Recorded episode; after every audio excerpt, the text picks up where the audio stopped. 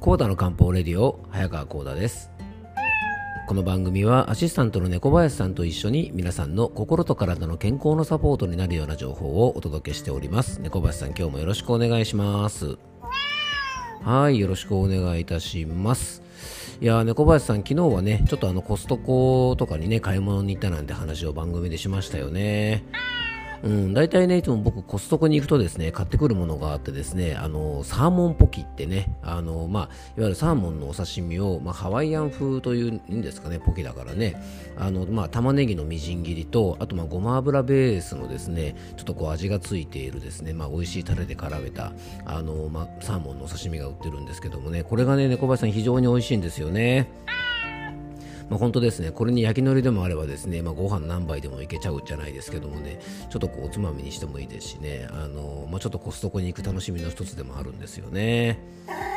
うんまあ、コストコね、まあ、いろんなものが売ってるんですけども、まあ、ちょっとやっぱ変わったものがね、やっぱり食べられたり、変わったものが売ってるってところがね、やっぱりあの面白いところで、まあまあ、ぶっちゃけね、あのそんなに大したものがあるわけじゃないんですけども、なんかやっぱり日本の普通のね、こうスーパーであったりとか、ショッピングモールであったりとか、まあ、電気屋さんとかとはね、ちょっと見せ方が違うので、まあ、一種のまあこうエンターテインメントかなみたいな感じでね、まあ、たまにあの遊びに行きがてらあの買い物に行ってるんですけども、やっぱでもね、サーモンポキは外せないですよね。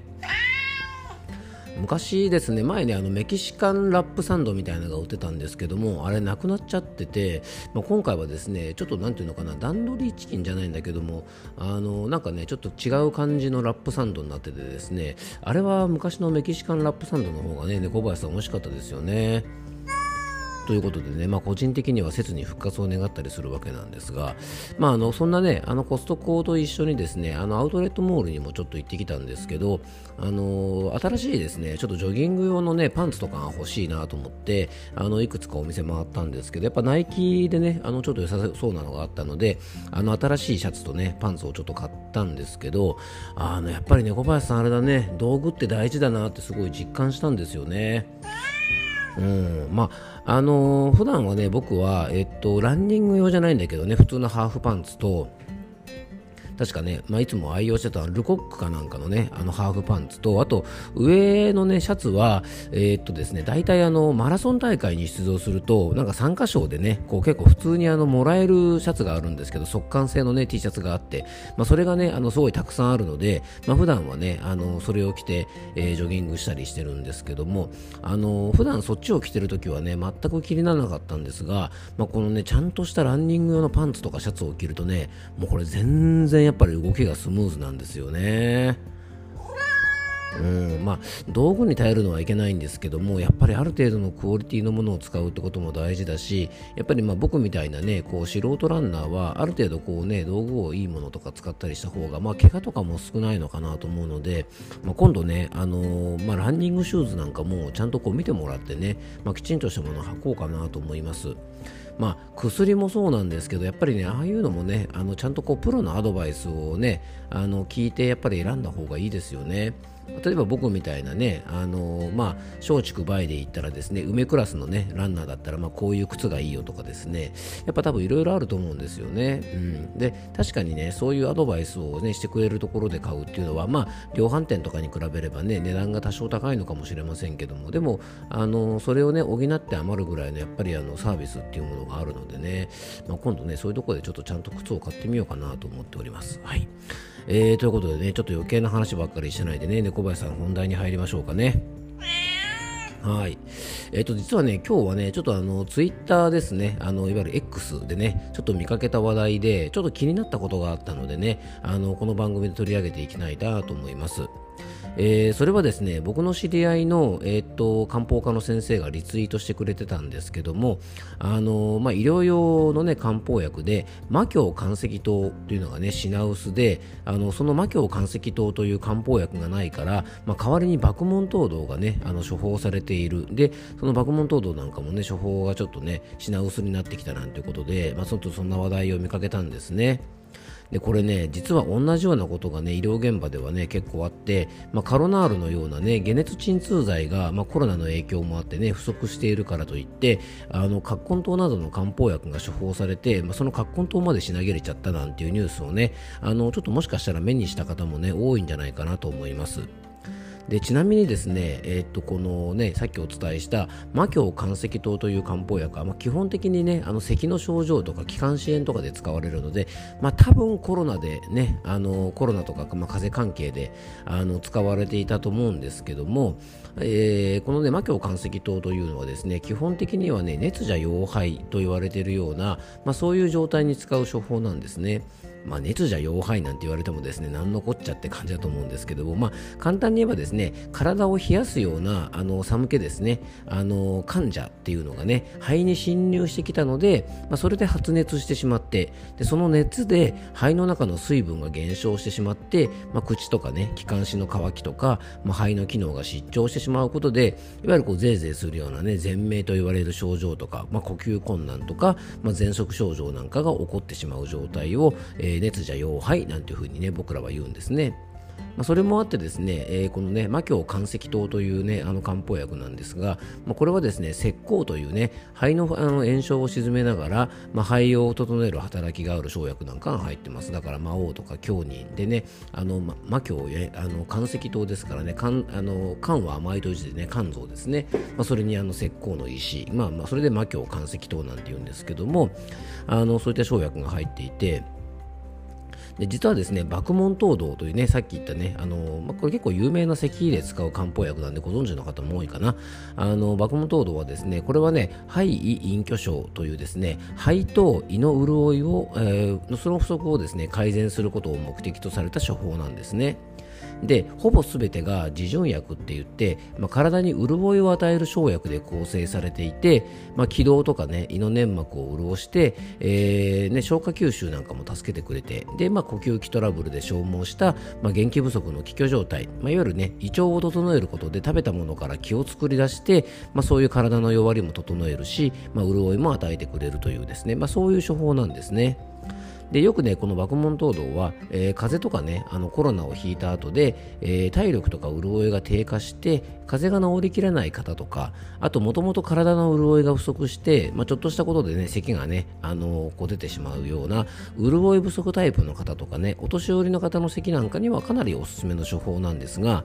えー、肺の熱を冷まして炎症を鎮めるというね魔境肝石糖のような包材と、まあ、体を潤して咳を鎮める、まあ、爆問糖みたいなねねまあ、そういう処方ではそもそも薬としての役割がこれ違うんですね。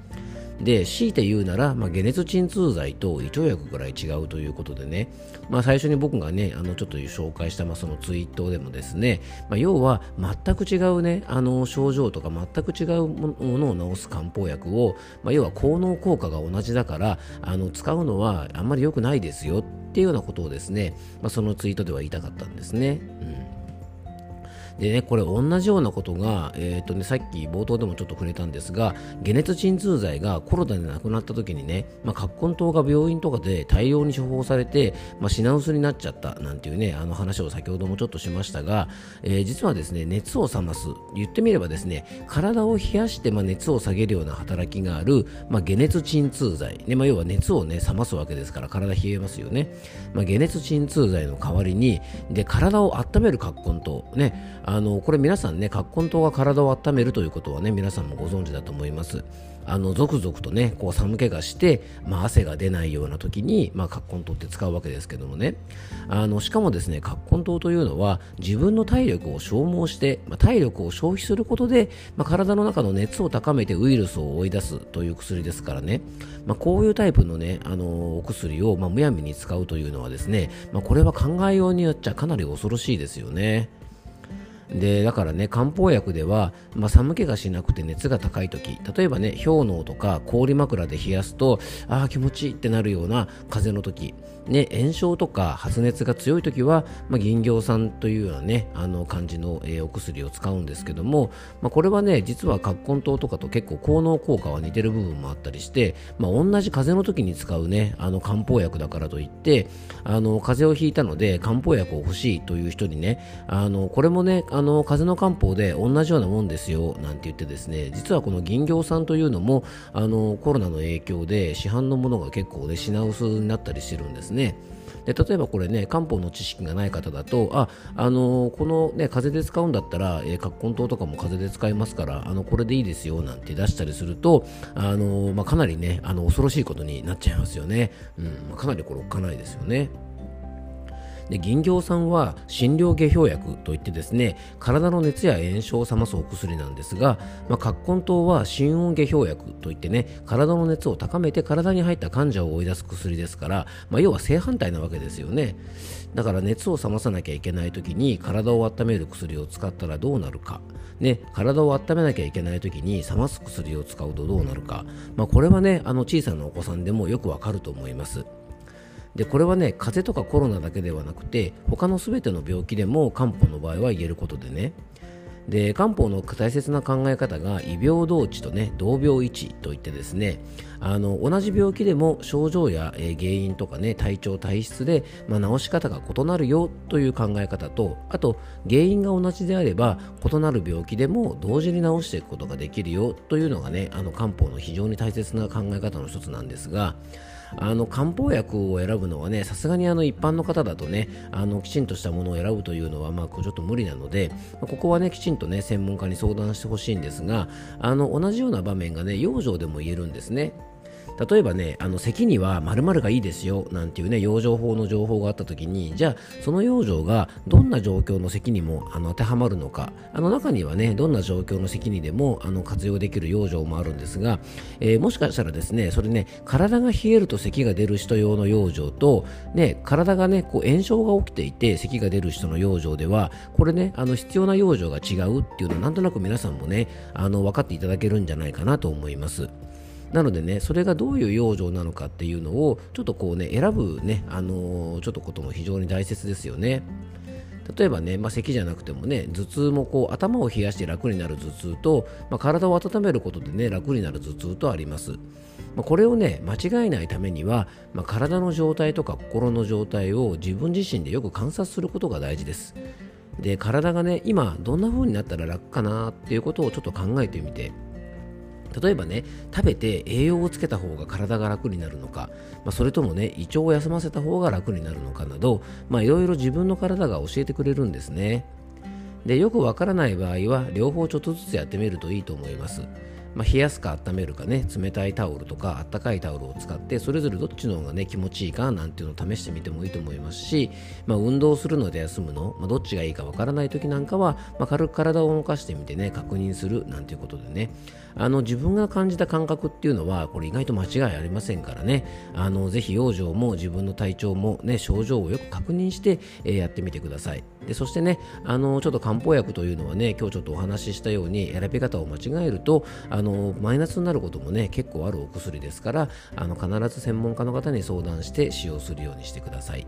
えー、今日はですねちょっとツイッターでね流れてきたちょっとねあのそういう情報をあの見た時にねちょっと気になることがあったので、えー、ここでちょっと取り上げさせていただきました、えー、少しでも皆さんのお役に立てば嬉しいなと思いますえー、今日も聞いていただきありがとうございます。どうぞ素敵な一日をお過ごしください。漢方専科サーター薬房の早川幸太でした。では、また明日。